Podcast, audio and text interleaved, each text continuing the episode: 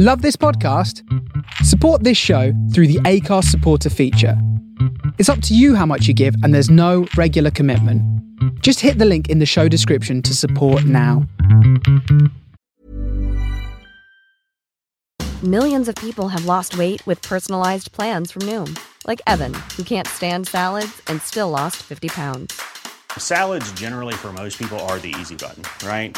For me, that wasn't an option. I never really was a salad guy. That's just not who I am. But Noom worked for me. Get your personalized plan today at Noom.com.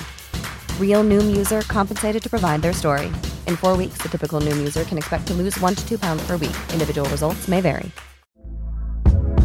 Hey there, it's Michele Norris. I'm host of a podcast called Your Mama's Kitchen. When I travel, I'm usually looking for a way to find a taste of home when I'm not at home. And one of the things I love to do when I am at home is entertain. And Airbnb allows me to do that. When I was in California recently, I rented a house that had a great kitchen. And when we were sitting around the table, we're all thinking, we're in someone else's house. Someone could be in all of our homes as well. If you have a home, but you're not always at home, you have an Airbnb. Your home might be worth more than you think. Find out how much at airbnb.com/slash host. Hey, it's Danny Pellegrino from Everything Iconic. Ready to upgrade your style game without blowing your budget? Check out Quince. They've got all the good stuff shirts and polos, activewear, and fine leather goods, all at 50 to 80% less than other high end brands. And the best part? They're all about safe, ethical, and responsible manufacturing. Get that luxury vibe without the luxury price tag. Hit up quince.com slash upgrade for free shipping and 365 day returns on your next order. That's quince.com slash upgrade.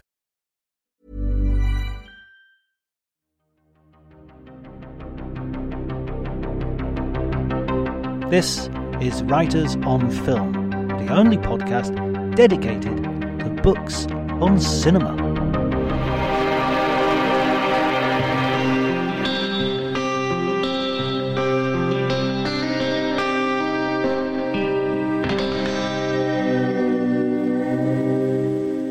Hello, everybody, and welcome to Writers on Film. My name is John Bleasdale. I'm a writer and film critic, and today I'm going to be talking to Hannah Strong, who's just written an amazing book about Sofia Coppola and her films. Uh, it's an in depth look, um, probably one of the first uh, real studies of Coppola, and it, it's just a, a, really candid, interesting, and uh, vibrant, and a beautiful. It's an Abrams book, so it's a beautiful looking book as well.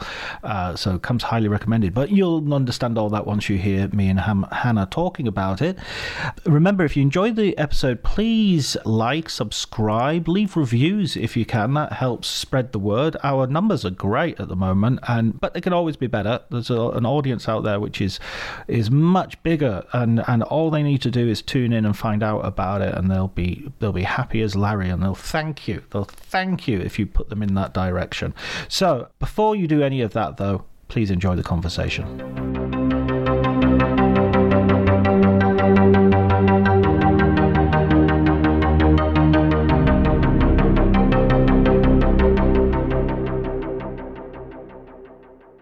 I find my brain just kind of turns off about 5:30 so yeah. it's like if I'm having to do anything where I need to be like eloquent it's best to do it before that point I did a record once at 9 p.m. and I was just like guys this is going to be like unintelligible. oh, the bar has been raised. now, now, we're going to have to be eloquent. A... yeah, now I've said it. I'm setting you up for like um, some great conversation. And I'm like, oh shit, I don't know. A long time since I wrote this book. when did you start it, actually? I think it was May 2020. Right, right. God, yeah, yeah it's almost three years ago. Yeah, almost three years. Yeah, yeah, yeah. yeah. It feels um like a really long time ago because mm. I mean because uh, of the pandemic. You know, it's like I was doing it all throughout all the lockdowns, and then I think I finished it October 2021. So it was quite like a quite a long process. Right, right. You sort of, uh, yeah. I, I I was trying to think of some clever sort of Sofia Coppola way of visualizing that? Did you drift through the writing of it in a gauzy haze? I um I did it actually kind of it was mostly chronological. Right. Um and not in terms of her work, but in terms of how the book is structured. So I started with um the Virgin Suicides and then I did the Beguiled and it it was yeah I I had an order, mm. but um it wasn't the order that the films were made in because we decided that would be too that would be too simple. That would be too boring to to do it that way. Um, so we decided to go thematically instead.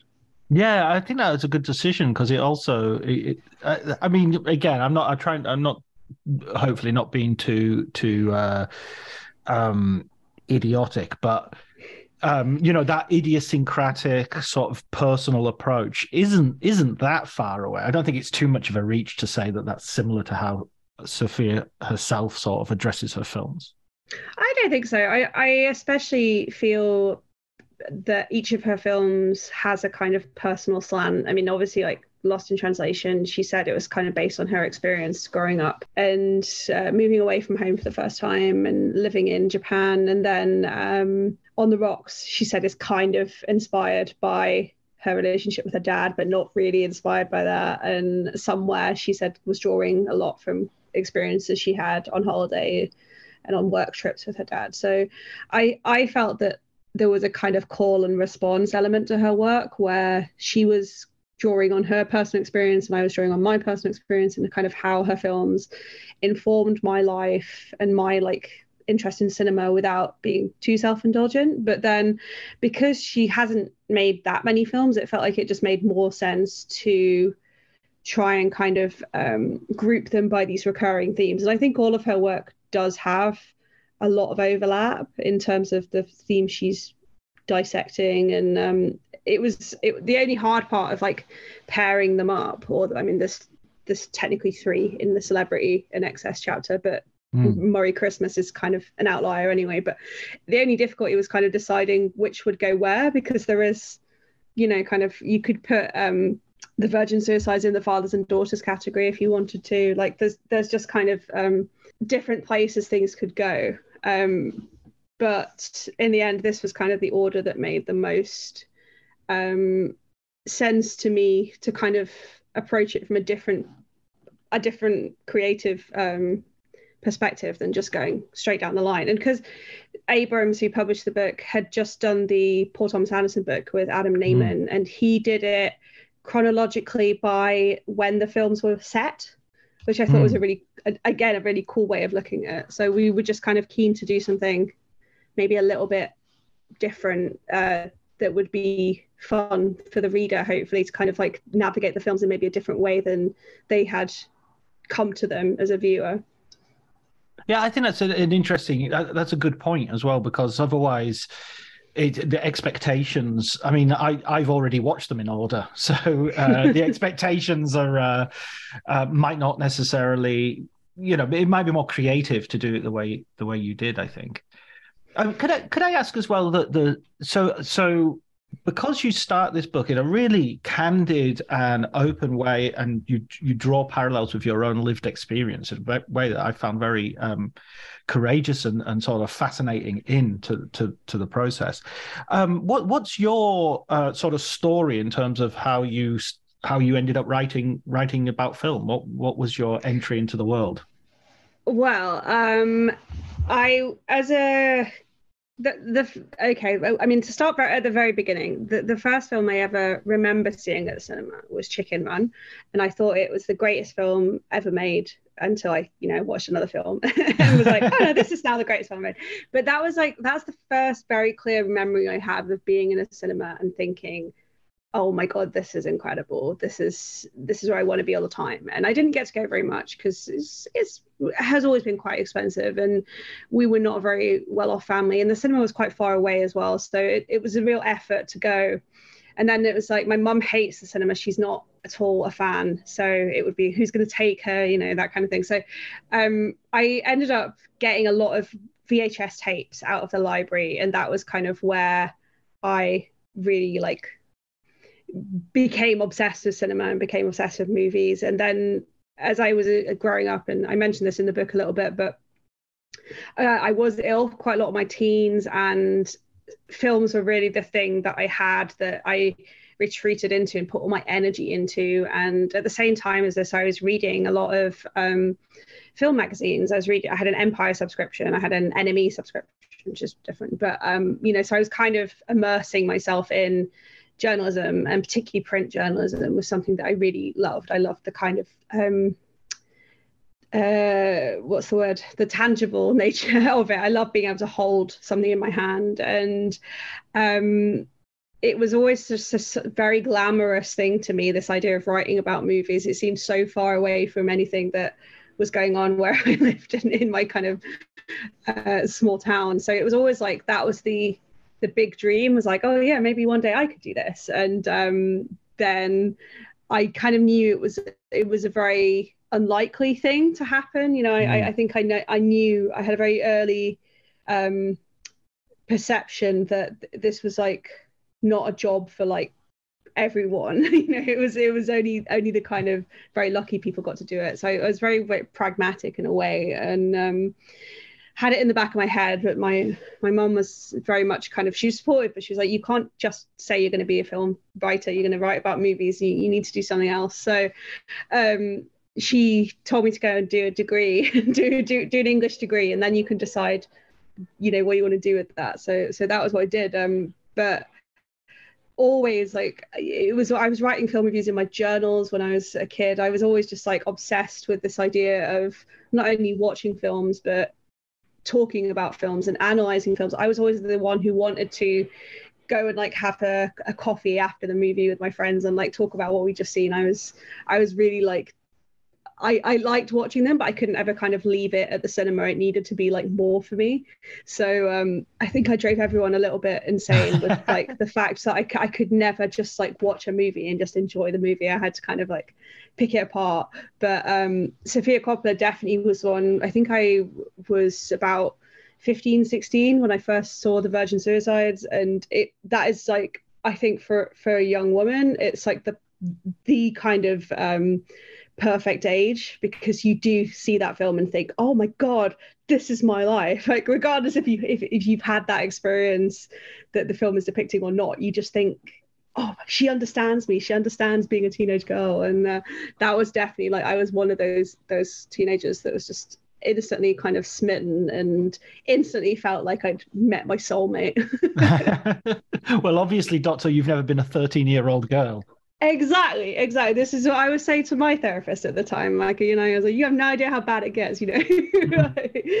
um, but yeah, it, it was, it was kind of like I again, like I, I, I, do, I say it in the book a little bit, but she really gave me this language to express myself, which I don't think I necessarily had. And I think seeing her films, seeing um, probably David Fincher's films at the same time, seeing uh, Martin Scorsese films for the first time, were these kind of like, I mean, it's such a cliche, but like a lightning rod moment where it's like, oh, this these things that I'm watching on screen are this kind of visual um, representation of you know kind of how I feel in my head and all these kind of like um, difficult, big, scary emotions. And mm. more than that, they were an escape. I think like they were so beautiful mm. um, these films especially Sofia Coppola's films. And and that I just I think instantly kind of appealed to me. This idea of getting so far away from um, the setting that I was in well what is your what having... is your small town? Uh, so I, am from a, a, small town outside of Sheffield um, called called Stocksbridge, which I think has about like five thousand residents or something. It's very mm-hmm. small, and at the time it was even smaller. We've had kind of some development since then, but it was like an hour to get into mm. Sheffield, and all my friends lived in Sheffield, so I was very kind of isolated. And I had a brother and sister, but they're not. They they like films, but just very very different sorts of films from me. So right. there was never a kind of we didn't really have that in common or anything. And I think I was just like a really lonely kid who felt like an outsider, which is like the perfect kind of uh, target audience for for I think a lot of Sofia Coppola's films. Mm, absolutely. I mean, I, it sounds very similar. I mean, we lived in uh, a, a, tiny village outside of Barrow in Furness, and I used to always joke to people, "I don't live in the middle of nowhere. We have to get a bus to get to the middle of nowhere." you know, it's not like... yeah yeah, that was the set. Yeah, we. I mean, we used to regularly have. Um, there was a road to kind of get to Tesco, and like my mum and I would get in the car and drive, and we'd have to like stop on the road because there would be a farmer with cows, and we would have to like wait ten minutes for the farmer and his cows to pass. And I, you know, like living in London now for as long as I have, I'm like, wow, that was that was kind of crazy. that was a, such a, a part of my childhood, like queuing behind it, like uh, farmyard animals. But um, it's I I I think it it builds character in, in film critics having to having to really like fight to be part of part of that world. Well, so how did you get lucky then? How did you become one of the lucky ones? Um, I I think I probably had an easier time of it than a lot of people, just in that I knew straight away this is what I wanted to do from kind of the age of about 15 and then I was very dogged about going about getting getting where I wanted to go. So I, the first thing I did that was kind of along the lines of film criticism was um, I was on the youth jury at Sheffield Docfest when I was 17 and oh wow. that was the first time that I'd kind of been in a you know so it was the first time I'd ever gone to a film festival and I just thought it was the most incredible experience of my life. And I'd written an essay about Werner Herzog's Grizzly Man like that was the thing that they um, read and were like yeah this this kid this kid knows what she's talking about. So um, that was like the gateway drug. And after that I was just kind of like yeah this is it. This is what I'm going to do now. So I went off to university in Leeds. And Leeds has an amazing yearly film festival um, just called Leeds International Film Festival, and it's so great. And I did volunteering with them, and through that, I was able to watch loads of films, and then I would review the films for the school paper, uh, for the university paper, and um, that was like another kind of massive um, moment for me, just realizing that like it wasn't even that I had to necessarily go to London, although I think that was always the goal in my head. But um, just knowing that there was kind of a world of like cinema around me um, was very kind of inspiring. And meeting all these people and meeting these filmmakers through doing Leeds International Film Festival, and just really feeling that there was a way to get to where I wanted to go to be a film critic. And we had speakers who would come in journalists who would talk to us about you know working in the arts. And um, that i found very kind of um, bolstering i think actually having kind of lived experience. And, and my family are not like i come from a family of like science people. They like science and mm. and kind of hard evidence so so me wanting to kind of be an artist and be a writer was very um they they're absolutely lovely people but they just had no kind of like frame of reference so it was really good that i was able to kind of meet these people who were very like open about their experience and open about how I might get there. And then I went away for a year and did um, a year abroad in Berlin. And that was very like a lot of self-led learning so it was great mm. for me because i could just direct everything towards film which is something i was interested in doing um, even though it was an english and history degree i was doing mm. i was just like i'm going to try and sneak in as much film as possible which is what I did. And I did an internship whilst I was in Berlin with uh, a film journal out there. It was only a sort of three month internship. But again, that was like, I mean, it, Berlin generally is just like such an amazing city for cinema. And obviously, it has the festival. That was my first international film festival. And it was, again, it's kind of extremely overwhelming. And I feel like all these tiny experiences really like just kept that little like flame alive until. I was hmm. able to graduate and move to London and take a job that had nothing to do with film, but uh, it was a writing, copywriting job. So I, I felt like it was kind of a step in the right direction. And then eventually I did some freelance uh, bylines whilst I was working at the website that I had this copywriting job for. And then wrote something for Little White Lies, which was kind of always my big dream as a teenager. It's like, oh, one day I'd like to write for Empire and Little White Lies, and haven't got Empire yet, but have got Little White Lies. And uh, after that first byline, it just so happened a job came up about six months later. And I applied, and I remember sending my mum a Facebook message saying, I've applied for this job with Little White Lies. I don't think I'm going to get it, but it's really good to just do an application and like get yourself into the group. and then I got the job. So uh, that was yeah, that was gosh, uh, six years ago now, five and a half years ago. So um, it's a lot i think a lot straighter forward a route than a lot of people end up taking a lot of my friends a lot of my peers kind of didn't get that experience of just going from one job to another job and then being there um, but i yeah i'm very aware of kind of how fortunate that was and how um, lucky i was that Little Lies kind of took a chance on someone coming just kind of straight out of uh, a kind of very corporate copyrighty job uh, with only a few kind of film bylines. But I think they really had a sense that this was something that I was my whole life and was something that I 24 hours a day lived. And um, I think that's definitely kind of like shown mm. over the past five and a half years. And then the book came, gosh, about two and a half years after that. So I'd been with Little White Lies two and a half years before we started talking about um, doing the Sofia Coppola book. Wow, wow! That, I mean, I I do think there's. Um, I mean, my experience of talking to so many people from festivals and from journalist backgrounds, and and obviously uh, due to this podcast, largely uh, people who've mm. written books. Um, it, it just seems like there there are so many ways to get there. You know, there are so many roads, and and they all involve luck to to some extent, and they all involve uh, you know enthusiasm. But other than those two things, um, everything else could be. It, feels like there's there's an absolute. Spectrum. Oh yeah.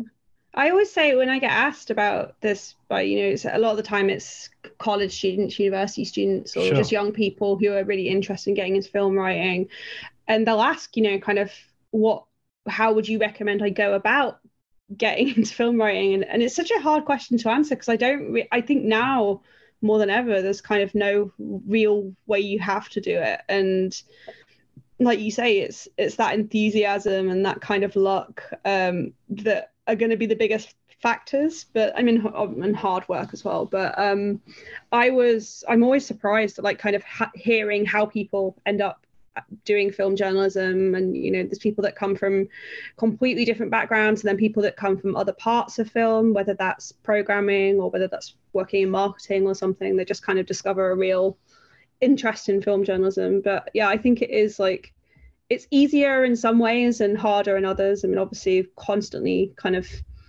scrambling to get work i think a lot of the mm. time and mm. budgets are constantly being cut and places are shuttering and it, it, does feel like cultural journalism generally is such a precarious uh, place to work but um, I, I do feel that um, in a lot of ways it has become easier if you have that kind of tenacity which i definitely did and, and just kind of kept it always kept at it and always thought like eventually you know kind of even in the depths of it being like such a, a slog to get these pitch emails sent out and to deal with kind of the constant rejection i was like no you know keep, got to keep at it. And then eventually it'll pay off and it, it, has done. But it, it's yeah i think burnout is so easy. And if you get burnout mm. before you start doing it then then you know you're kind of um you're never gonna uh, get there. But I yeah, I mean I, I always am very like honest about it as well. I'm always a kind of like I don't think there's any point in trying to um, disguise how difficult it is as an industry. I think like you got to go in just with no no um, expectations and, and, and mm. hope eventually to find some way there. But I mean, it doesn't surprise me actually that you said you came from this copywriting um, background, um, because I, I, was having a conversation actually last week. I was talking to Wendy Mitchell about this, and and uh, and she was mirroring something that Wendy Ide told me the two Wendy's of, of film criticism had told me right at the very beginning when I started writing. And I remember Wendy Ide saying, um, uh, uh, respect the deadline and respect the word count and you'd be surprised that that puts you in like the top the top 3% of everybody writing if you do those two things and then and then if you're good at writing as well then that but her point was kind of like to get to this stage everybody's kind of good at writing but not everybody respects the deadlines yeah, yeah, I can. Yeah, I mean, as someone who sees it from both sides, as an editor and a writer, it is just kind of amazing to me how many writers I'll work with who who don't respect the uh, the the uh, deadline and and will send me a draft that is vastly over. You know, obviously with word counts, sometimes you can kind of eke out if your editor is going to be okay with you sending something a little bit over or not. I I have a ten percent rule, so you can do ten percent over or ten percent under. But if you're doing it anything under or anything over that, I'm going to ask you to, to cut it down because I I just don't have time. I don't have time yeah, in my day. Um, but yeah, no, I mean that's the most useful advice I was ever given because that's what people remember as well. Like they remember if you're if you are an easy person to work with and if you're mm. kind of reliable. Reliability is such a like I, I, it's like hen's teeth in this industry. Getting people that will file copy when they say they'll file it yeah. and file it well, and it'll be clean, and I won't have to kind of do six rounds of editing on it. I can just do one round or two rounds. It's it's like it's yeah i mean and i talk to other editors as well and like it's everyone regardless of what area of journalism you're in this is the same thing that comes up it's yeah. just like making a the person you're working with or working for's life easier is kind of the thing yeah, that we yeah. will, will always be like uh, remembered. It's a bit like school in that respect. You want to kind of like make sure you're making it as easy as possible for the person who is trying to give you money or in the case of school a good grade. So it's very uh, basic uh, things. Uh, absolutely, absolutely. But I think it's worth it's worth sort of reiterating. And plus, uh, I'll take the opportunity on this podcast to say I'm always on time, always. I'm sure Hannah is as well. Uh, yeah, yeah. now you're on the other side of the fence. You'll be able to, you know, you'll you'll you'll have learned that lesson, you know, a million times over. So let's get let's get back to Sofia Coppola and mm. and how. um and and uh, yeah, your relationship to her, you've already sort of given us a, a, an inkling, an idea of how she spoke to you as a teenager and as a girl. Um, specifically that teenage girl experience and i, I mm. what i what i was really interested in with reading this book is my own reaction to obviously i'm coming at it from a different lived experience um and i've i have definitely been guilty in the past of dismissing some of her work I I I, I loved uh, Virgin Suicides and I loved uh, Lost in Translation, and the other one there are other ones like um, the Beguiled and uh, Bling Ring, and somewhere that I um, uh, Marie Antoinette I really liked as well, but um, that I feel I ought to revisit because mm. I hmm. feel I feel that I've definitely glided over those in a way which is too um, casual and and and too incurious, if that makes any sense. And it, it was interesting that you mentioned that Adam Nayman's book about Paul Thomas Anderson because in a way they're really exact contemporaries and and they've made more or less the same number of films I think just a you know a rough a rough thing did you feel when you were writing the book that you were sort of ad- addressing you know an audience like me to some degree that there was a, a, an element that you had to yeah i mean i know she's got a lot of fans and admirers out there i don't mean mean to undervalue that at all but a, a critical consensus that was perhaps not as in her favor as as would be for say a Fincher or a Paul Thomas mm. Anderson. Yeah, oh god, yeah, I think definitely um she is considered more of a, a mixed bag as a filmmaker than than the other directors in the series because we by this point we had the Coen brothers, Paul Thomas Anderson and David Fincher, which is an incredibly strong roster, but mm. they are all pretty much considered to have maybe made some people would say no bad films, but others would say maybe only one bad film. Whereas I think Sofia Coppola, people are much more kind of critical, and mm. some of that comes from the fact that you know she is uh, a nepo baby, as the kids say now. But um, I think a lot of that is also, you know, it's it's because she's a woman and because right. the things she deals with are very very traditionally feminine and um, uh, women's themes, and she does have a very kind of ornate and a very um, girly kind of aesthetic a lot of the time. So I did go into it kind of aware that um, I had to write for the people that would be buying this book primarily, which is people that love her and want to kind of read about her films. But then, yeah, I did feel there was this kind of um, big chance to like set the record straight about these films that I felt were maybe a bit unfairly maligned. And it is interesting because I wasn't coming from a position of I absolutely love everything she's ever made and I won't hear a word against it. I was very when the Bling Ring came out, I didn't like it. Uh, when Marie Antoinette came out, I was teenager and I didn't like it because I didn't think it was very it was serious enough. I was very into my history and I didn't think I didn't like the idea of this, you know, kind of pop poppy like um slightly anachronistic take on Marie Antoinette. So I, I was very took that very seriously and uh, didn't like it. But um, were you were you quite sniffy about it? Yeah, I think I was. yeah, I think I just had this idea in my head of period pieces needing to be kind of dour and serious. And uh, obviously, like, you know, that changed massively. Like, the older I got and the more I was exposed to, I think seeing um, Amadeus for the first time, mm. it was mm. kind of like, you know, unlocked a lot of what uh, Sofia Coppola is doing in um, Marie Antoinette. So um, it was kind of this like process of not only trying to address previous criticisms of her by um, the kind of the tastemakers, but also look at my own kind of biases and how those had formed and why my opinions on things might have changed throughout the years. Why I suddenly thought that The Bling Ring is actually a really good film, and why I thought that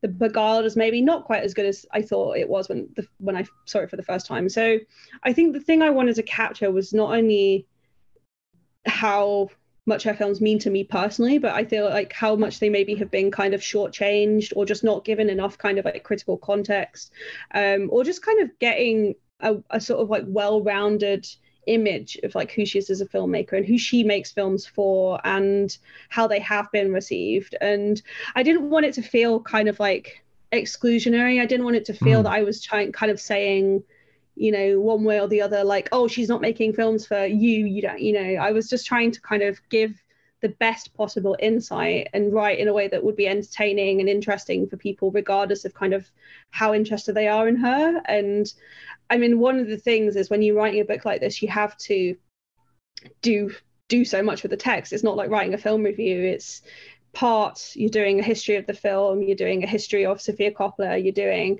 analysis of the film analysis of the critical reception evaluation and it's just it was such a kind of daunting task to try and get in all these different elements and do it in a way that would be engrossing for like 50,000 words. And you know that is something that I was very um conscious of was that it's quite it's quite a difficult needle to thread especially when most of my life I am just writing like 500 word reviews. Mm, mm. I, I, mean, it is funny as well. I think that idea of reevaluating something when you have to properly invest time and attention in it. Um, you know, I I found myself doing that in the past where I I watch something and, and, my sort of Twitter reaction will be, yeah, rubbish or two stars or whatever. And then I'll have to write a proper essay or feature on on the piece.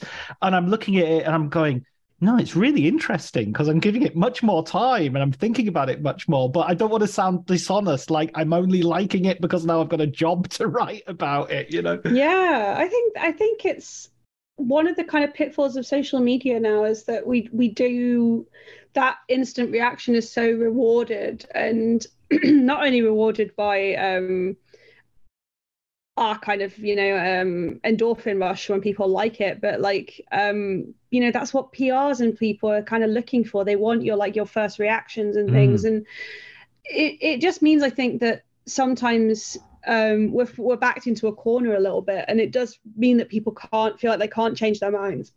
And I especially notice it at film festivals, I think, which is obviously mm. where a lot of Sofia's films have premiered, um, where people come out and the first thing they're doing is sending a tweet or like, you know, sending their review off to their editor. And it's one of the reasons I really liked going to Venice for the first time because you have that mm. little kind of pocket of like eight hours or something where it's still not a lot of time to think about it, but um, you know, it's more time than you would ordinarily get. And it just feels like the process has been speeded up so much. Um, even before I was doing this job, I'm sure, but like, you know, it, everything just has such a, a short shelf life now. And I think that um, Sofia Coppola has really benefited from uh, reevaluation and kind mm. of you know reappreciation, and also I, I I think I do talk a little bit about this in the book, but one of the things that came up when I was talking to her collaborators was that a lot of them were saying the people that were watching these films as teenagers are adults now, and they're the ones that are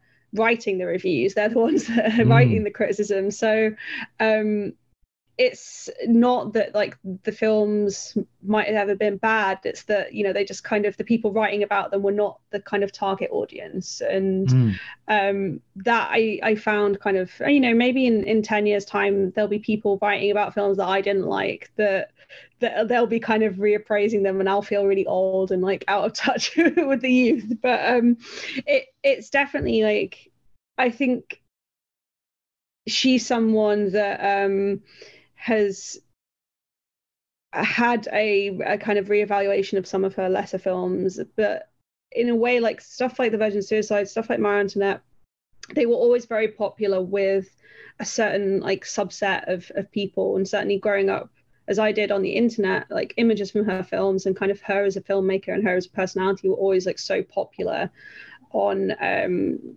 Tumblr and kind of on LiveJournal and all these like kind of internet um, uh, what's the word like micro um micro blogging my, my, micro no what's the word? Oh it's um i'm sandra and i'm just the professional your small business was looking for. But you didn't hire me because you didn't use linkedin jobs. Linkedin has professionals you can't find anywhere else including those who aren't actively looking for a new job but might be open to the perfect role like me.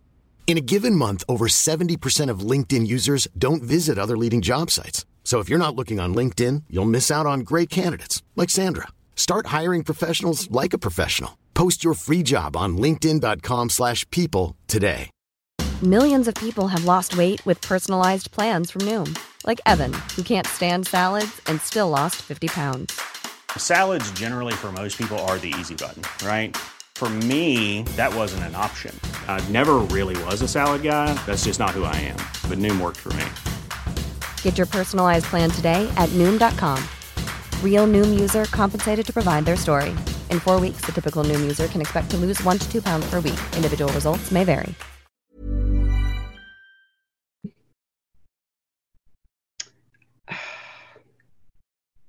subcultures that's the word right. um, she was always very popular with kind of a specific type of internet subculture so um, it was nice to kind of finally get a chance to give her the kind of reverential like auteur approach that I think you know we usually see reserved for like the Scorseses and the uh, the Francis Ford Coppolas of the world, for example. Um, mm. It hmm. felt like she's been you know doing this for um, almost 30 years now, so it, it was kind of a a ripe time for it, especially because now we're seeing filmmakers who are inspired by Sofia Coppola. Like Charlotte Wells was saying how much Somewhere had inspired Aftersun, And I was just like, wow, it's, you know, the, the kids that made these films are going to be making movies of their own now. so Oh, absolutely. Yeah. I, I think that was one of the best things about the, the, the book or about my, I, again, I, I think, you know, my own experience of approaching it is going to be different to a lot of people's. Mm.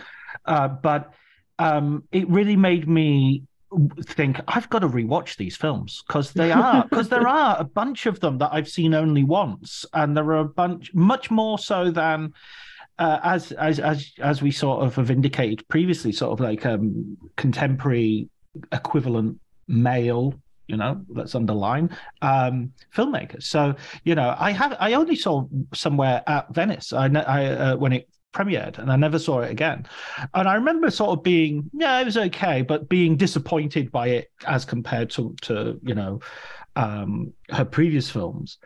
Um, but maybe that, I mean, when you're, uh, this is something you'll recognize, I'm sure, from like festivals you know, being disappointed because a filmmaker has not made the the film again that you liked is not necessarily the best way of approaching a, a, a, piece of art. You know, you shouldn't. You know, you might need to go back and actually watch it just with a with a clearer head. So that's certainly a film. Having read that chapter, I wanted to uh, I wanted to revisit.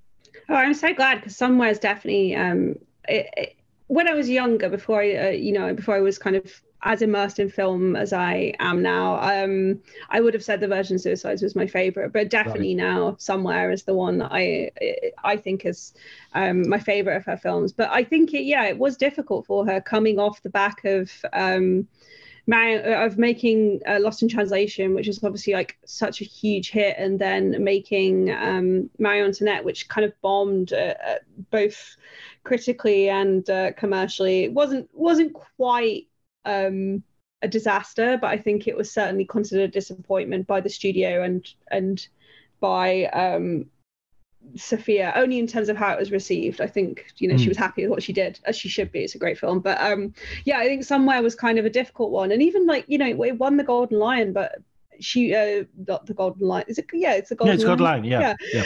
yeah. doubting myself as all these animal awards the golden griffin exactly like, oh, silver, silver bear golden lion yeah uh, so um, you know, it won the Golden Lion, but even then, people were saying, "Oh, she only won because Quentin Tarantino was the head juror, and he, and they used to date." And it's like she can't even have that without someone, you know, kind of sticking their oar in and saying that it, she's only got it because a man said she could have it. And um, mm. I, I think like it's such a um, a, a, a, a, quiet film. It's like 70 pages on the script, which is kind of mm. unheard of. And um, it's this film about filmmaking, film about Hollywood that is so unassuming and so um, melancholy and, and not dramatic at all. It's not, you know, there's no moments of kind of high drama in the film. Like the most dramatic thing that happens is he falls down the stairs and breaks his arm at the beginning. Like it's, mm. you know, it, it, it's full of all these really quiet moments. I think not only is it this really like insider view of Hollywood,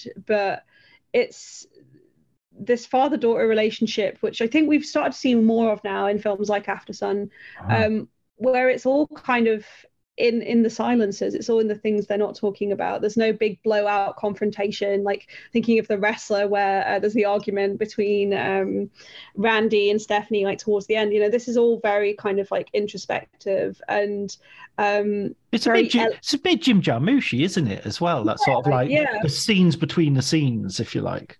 Yeah, there's a lot of details for you to fill in, and and mm. I mean, I, I, believe that she's very good friends with Jim Jarmusch. So it doesn't surprise me that he would be a kind of like huge influence. In fact, there's a lovely um, there's an episode of the TV show What We Do in the Shadows, um, the vampire mockumentary, uh, in which Sofia and Jim have a cameo. They're like having drinks together at this vampire bar, and I just thought that was just such a like such a wonderful little a little moment and also that's, shows that they, they clearly have just got such great senses of humor like that that's one of that's my favorite that. tv show that that is my uh, this year i've just discovered that and we've just binged it me and my daughter and we're just like wow this is the it's best so good and that's what i, I love that about fucking guy i that's another thing i love about sofia is that i think she's very aware of pop culture and right. she's very kind of tuned in and we see that in all her films, obviously with the music and the costuming and um, her kind of music video background. But um, even like in On the Rocks, you know, she's got like this character who's carrying like um,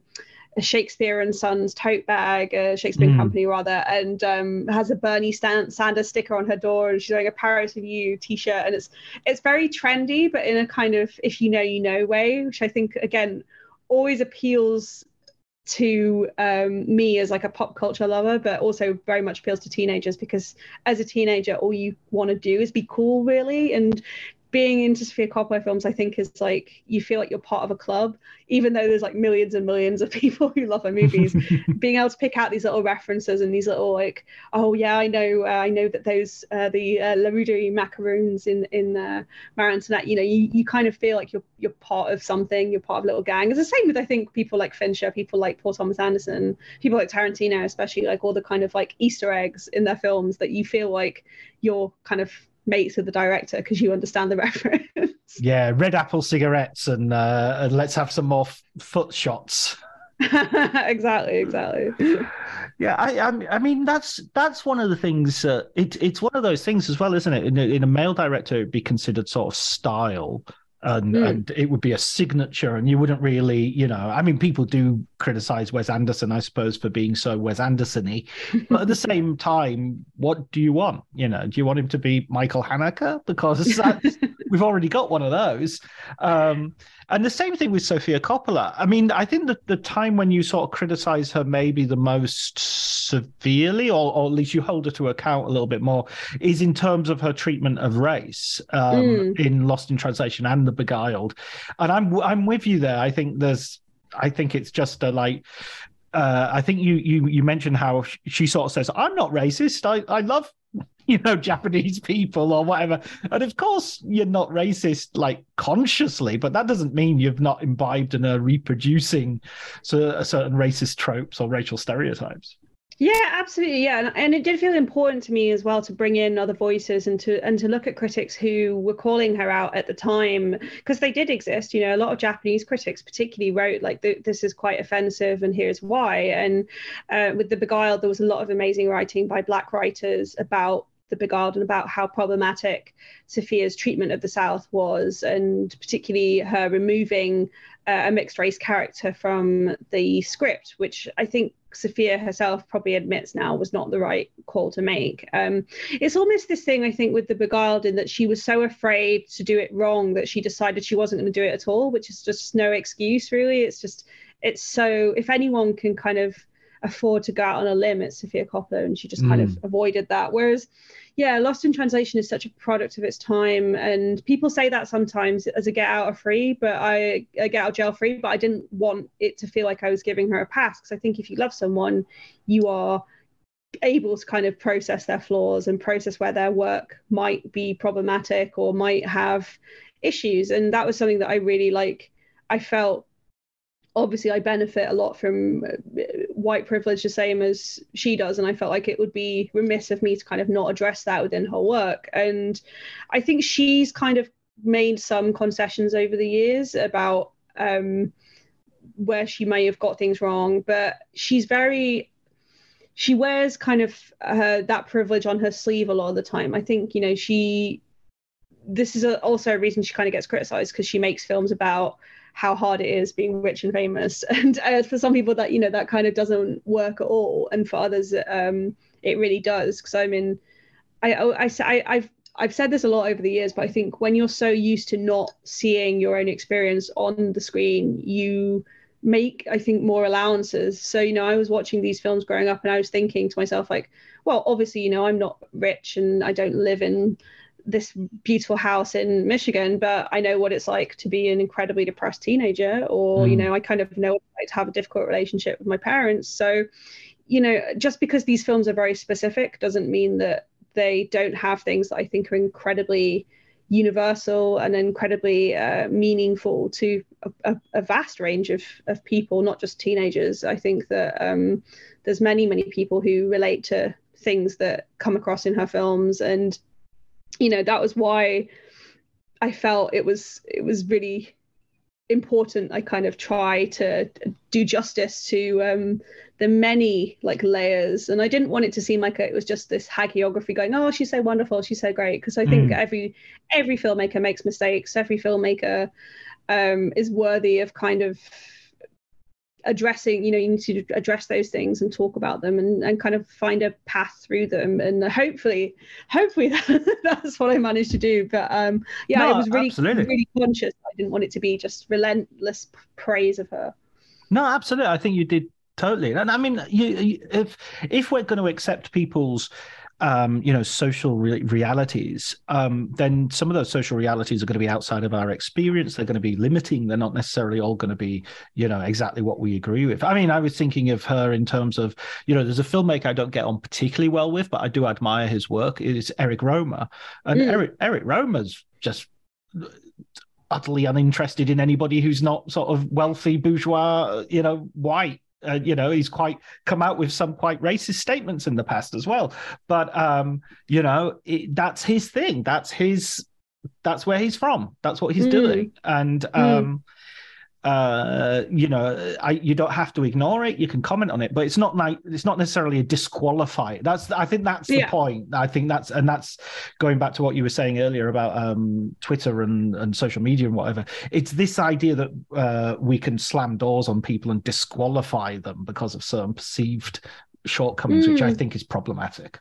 Yeah, yeah, I, I agree. And, and, and we mentioned Wes Anderson earlier, who's obviously mm. like he's he's again like a contemporary of Sofia's. They basically started making films at the same time, and they're good friends. And he makes films, I think, about a very specific type of person most of the time, uh, or a very specific worldview. And um, I don't think we need him to be kind of going out of his way to tell other stories. I think that in it would be preferable for the filmmakers who are better placed to tell these stories, whether it's yeah. about um, other races or other parts of the world or you know sexualities whatever i think it would be better for the filmmakers who do want to tell those stories and do feel placed to tell those stories get the opportunities rather than just like expecting that every filmmaker has to tell every story. Um, and I, I, you know obviously i think it's nice when filmmakers challenge themselves to talk about new things in their work but i don't think it always works. And i, I also think there is this idea of like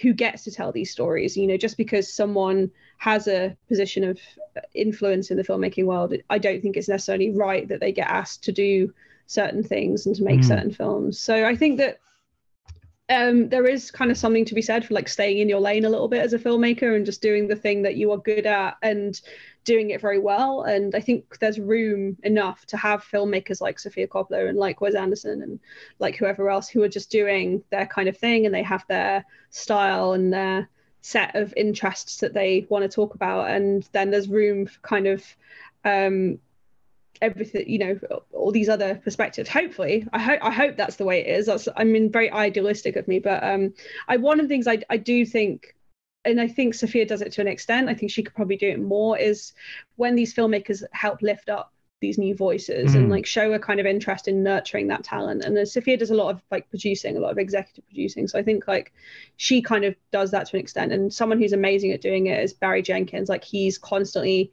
uplifting the next generation of filmmakers and, and new talent. And i think that is that is the best way to be as a filmmaker if you can bring other people up with you and try and like open the doors and you know not kind of um, keep it to this rarefied group of people who can you know only they can possibly dean to sit behind the camera and, and direct yeah. actors so um, i think that's one area that i think like there's so much room for improvement and obviously as critics you know we spend a lot of our time championing these new filmmakers but that doesn't mean i want to abandon all my old faves as well. I kind of want to want to have it have it both ways. Want to respect the old guard and kind of make sure we're giving like credit to all these people coming through constantly. Because there are like people like charlotte wells for example like you know um, she has such an incredible perspective. Uh, but then you look at the films that influenced her, like like Somewhere, like Sofia Coppola's work, um, like Jane Campion's work, and it's like we kind of um,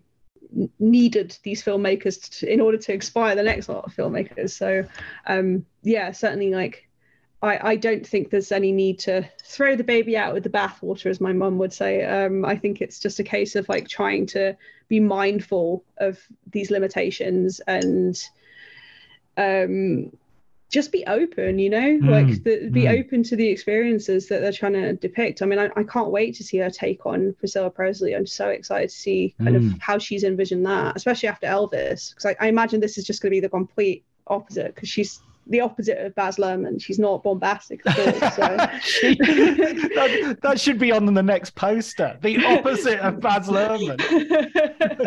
I love Baz Luhrmann. I really enjoyed Elvis. Oh, I loved Elvis. Elvis was in my top ten. It was my one of my um, my favorite films of last year. It was the, the only film uh, I watched, saw at Cannes that I watched. I paid to watch again. Oh, really? Which, I, yeah. I, just I had such a ball. It yet. Um, I'm going to rewatch it, maybe in time for the Oscars, uh, because it's uh, you know it's, it's, done quite well with the nominations. So I might rewatch it. But yeah, I just had such a fun time with it, and yeah. I was really glad I didn't have to review it actually, because I was like, ah, oh, you know, sometimes it's nice to just enjoy a film and not have to think about it. So.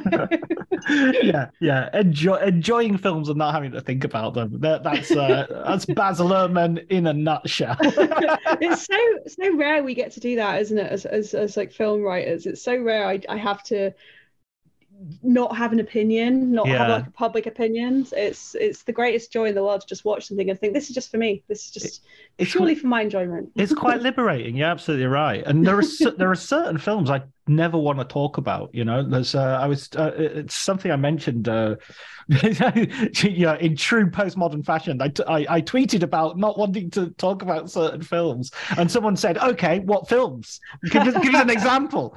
And I said, and my reply was, "Blue is the warmest color." I don't want to talk about that film. I, I, well, I no, love... why don't you want to talk about it? It's like for God's sake, you yeah, yeah, that's exactly yeah. but I just, just, I love that film, and I don't feel any need to to go into it further than that. you know? Yeah, no, no, this is exactly it. I think that sometimes it's nice to just have things that you love and you don't feel kind of the need to share your your reasoning and um, that that is fine in my opinion um, it was why i was kind of nervous about doing this book because I, I think for a long time i didn't i had written one piece about no i'd written two mm. pieces about sofia coppola at the time uh, both about the virgin suicides and i was very nervous to write this book which was going to be kind of putting it all out there and opening mm. myself up to criticism which is a, a, weird place to be in as a film critic to be suddenly the the subject of criticism. Um, though people have been very nice about the book. Um, not not saying I'm getting like hate mail or anything, but um, yeah, it was a weird experience to kind of um, suddenly have to not necessarily defend my opinions, but just have to like think very critically about things I'd previously not like something like the bling ring, something like Marie Antoinette. I'd never really had to think about them in a kind of critical context because I mm. wasn't old enough to be a film critic when they came out when I watched them for the first time. So it was a, a kind of weird thing to be th- like second guessing myself and thinking like, does this work in the context of a book rather than like a, a film review? Does this is this going to kind of stand the test of time? Because you know you put out a magazine, it's on the shelves for three months. You put out a book, it's it's there for years, hopefully. So um, it was, it, it, yeah, I felt a kind of like additional sense of pressure to like do justice and to be honest and open about my perspective on the films, but also kind of conscious that um, it was forming this wider like history of her as an artist. It's it's it's a very specific and strange thing to put together a whole a whole book about one filmmaker and you and, you, and you'll know this yourself like you spend so much time with them that you feel kind of like am I do I need to step away from this like get get mm. some kind of perspective like it's mm. it, it is it is a really like daunting and uh, fascinating experience. But at the end of it you do feel like you know them and it's like I, I don't know you. Like I don't know Sofia Coppola. Um, but I, I was gonna I, I was gonna ask you about that. I wanted to ask you about that because um yeah i mean why what was your what was your thinking about not i mean uh, did you approach her? Was it something like that? Or was it did you think i prefer to just write this from my own standpoint and yeah so um with the other two books um other three books by this point so abrams had the first the very first one they did was the coen brothers book and the coen mm. brothers are obviously notoriously kind of difficult to get hold of and mm. they don't do a lot of interviews and um I think at the time they were making Buster Scruggs as well, so it was kind of like they just weren't around. So it was out of necessity that um, Adam Nayman didn't get to speak to them. Um, and that was fine. The book came out great, and they were able to do so many amazing interviews around it. It didn't really feel like you were missing that. And then uh, similar with Paul Thomas Anderson, I think he was busy shooting um, the uh, uh, Phantom Thread, and mm uh, Fincher, I think, was doing Mank at the time. So it, there was always just a project in the way with the other books. But um, the filmmakers always knew. They knew they were happening. We got in touch with their agents, and the agents were always like super um, supportive and helped set up a lot of interviews. And, and, and all the filmmakers gave the books their blessing. So the Coens and PTA and Fincher all like said, "This is we are happy with this." Um, it's not like an official, you know, official product, but like they were all happy with it being made, which is good. And I think a lot of that comes from the fact that like they knew Little White Lies and were happy about Little White Lies being involved. So um, we started off like from a from a good place, and it happens that um, Sofia Coppola's agent is also Paul Thomas Anderson's agent. So um, she is amazing. She re- really like veteran PR, and um, she uh, was delighted that we were going to do it because she loved the Paul Thomas Anderson book and and Paul Thomas Anderson loved the Paul Thomas Anderson book. So um, yeah, so she was really, really amazing in setting everything up for us. And Sofia was delighted like straight away. She was, uh, I mean, I'm, I, all this I was getting secondhand from the right. agent, but she said like, oh, we're really happy it's a female writer because a lot of people have suggested this in the past doing a book on her but it's always been male writers there's never been anyone who's approached with this kind of proposition before so they were really happy and we were always going to do it regardless of whether or not we got sign off. The book was always going to happen, but we knew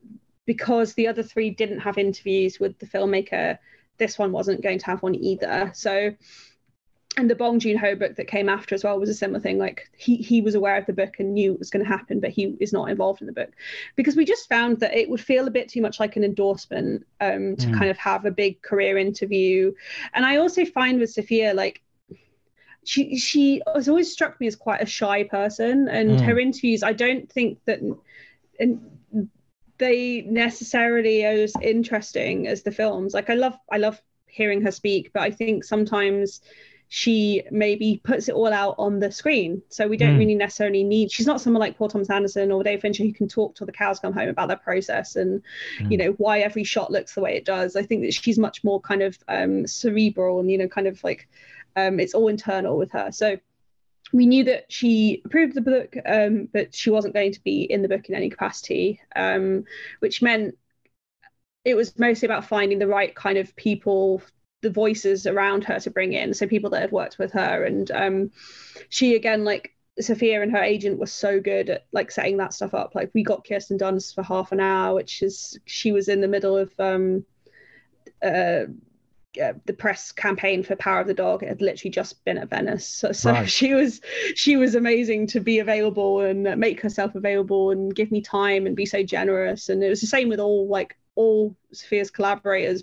like Philippe Le Sourd, her cinematographer, and Brian Reitzell, they were so accommodating and so um, happy to be involved. And they, you know, it would be, oh, I've got half an hour, and they'd give me a ring, and it'd be like an hour later. They'd be like, okay, I should probably get going now. So they were so kind of like just d- delightful and and happy that there was going to be something big on Sofia, and they were so generous. Like Philip was sending me. Um, photos from uh, the uh, productions and Brian as well, and and Sofia's uh, on-set photographer Andrew Durham, who's absolutely he's just made a film of his own actually, but um, he sent me a ton of press like uh, the photos from on set, and he said to me, um, "Yeah, just use what you want, just credit me."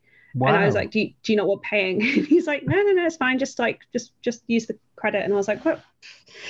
you know, kind of, um, wow. I was very like, very fortunate that she works with this just amazing, like incredibly generous group of people who are just such big fans of her that they want to kind of talk about their work together and they want to be involved in a big career project. There's no hint of any sort of like talking head style fallout, you know, it's right, all kind right. of like everyone just can't wait to chat about how much of a good time they had working with her.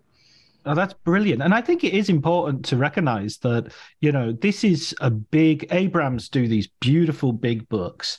Um, it's not easy getting a book written about a director. Um, there aren't that many directors out there who publishers will take a chance on, and and to to be the writer of the Sofia Coppola Abrams book is an amazing achievement. I think you've done a wonderful job. And and it is it is the one time, as you were saying about print journalism, that lasts for a few weeks, few months maybe. But uh, a book like this is is where Coppola studies will begin.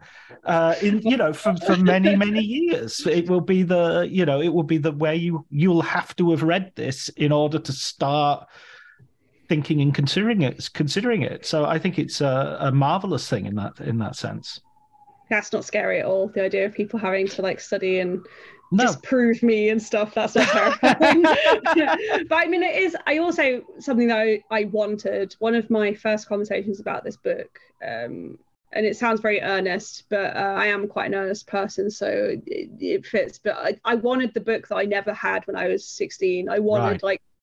I wanted this to be the book you buy because you've seen the Virgin Suicides and you loved it and you want to know who Sofia Coppola is. So for some, in some ways, it's kind of like a an overview more and for the mm. kind of hard hardcore cinephiles it's probably not going to be like you know there's a lot of stuff that I'll probably already be aware of but um I have had so many teenagers and especially at the screenings I was doing it, it was it was so it was the loveliest thing in the world to see so many teenage girls and teenage boys as well like come up to me with their parents and they were very like shy and were like oh i just you know like, i really love sofia coppola. And there was one girl who came with her grandparents in la and and she was kind of like hid behind them like didn't want to really talk to me and i was like signing her book. And it's just it it's really lovely to think that this could be someone's like gateway into the world that I loved so much and, and still love as well. Like I, I, I like the idea of having these formative kind of texts that make you want to be a writer or make you want to study film or make films. And that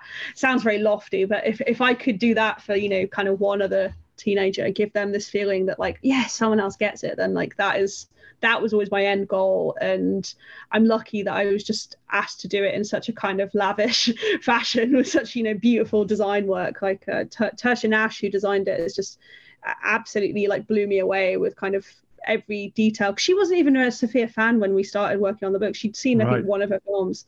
So to be able to kind of translate my words and, and, and, my vision, despite not really knowing what I was talking about a lot of the time, I think it's just, yeah, it's just kind of incredible.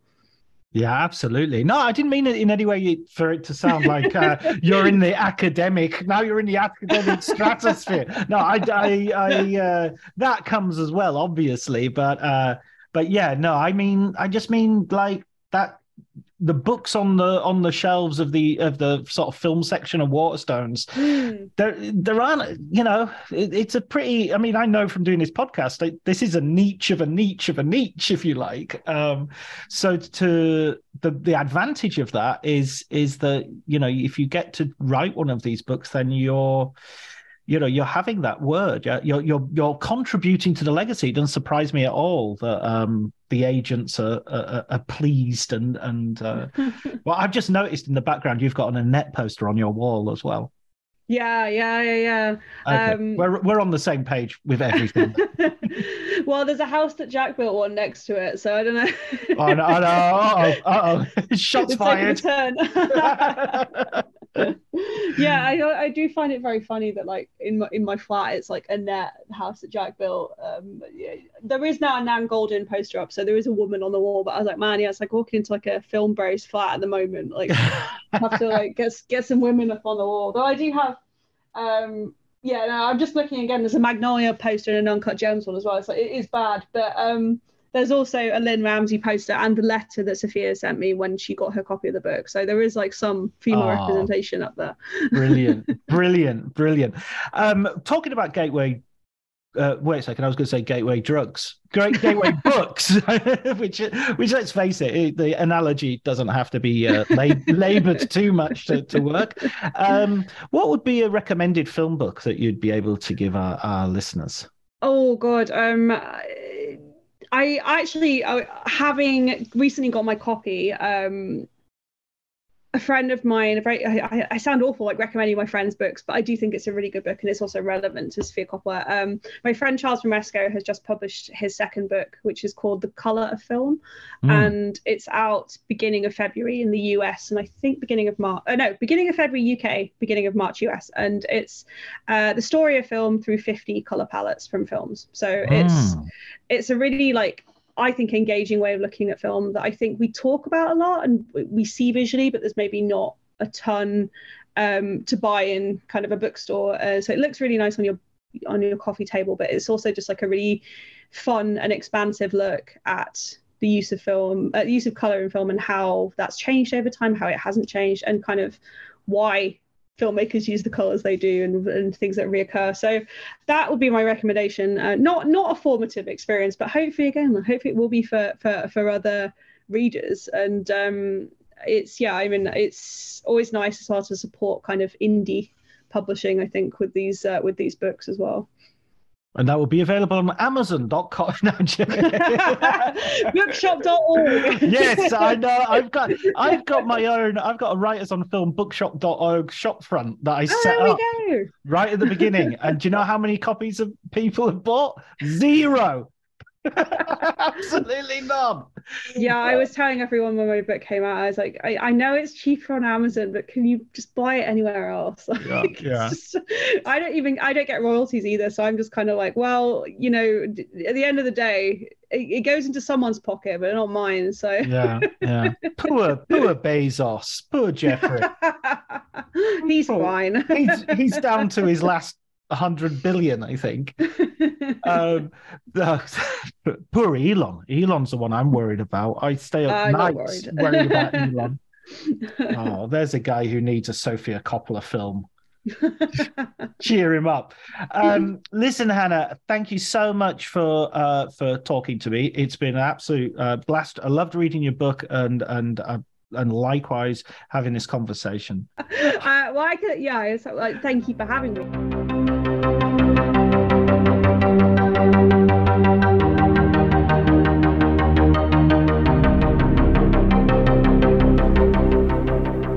Okay, that was my conversation with Hannah Strong about her book on Sofia Coppola. Her recommended book was Charles Bramesco's book on the colour of film. I'm going to see if I can reach out to Charles and get him to come on the podcast as well uh, as a guest. That gives me an opportunity to read the book as well. It sounds fascinating. So that recommendation went down well. Um, remember, you can follow me on Twitter at Dr. Jonty, D R J O N T Y. Thanks very much to Ellie Atkins for the music. Thanks to Ali Harwood for the design and the look of the site. And uh, thanks to you, dear listener, uh, for, for spending your time with us today.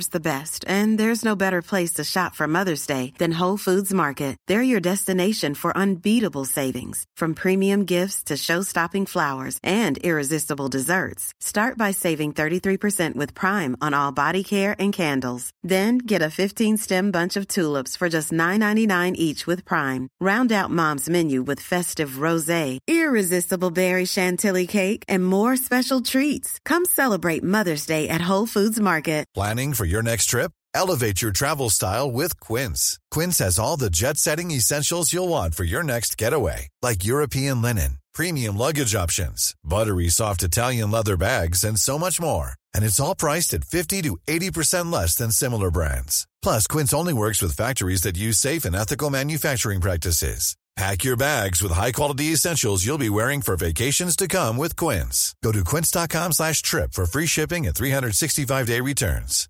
Hi, I'm Daniel, founder of Pretty Litter. Cats and cat owners deserve better than any old-fashioned litter. That's why I teamed up with scientists and veterinarians to create Pretty Litter.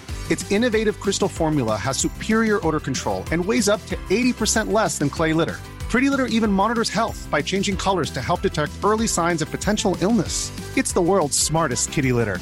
Go to prettylitter.com and use code ACAST for 20% off your first order and a free cat toy. Terms and conditions apply. See site for details.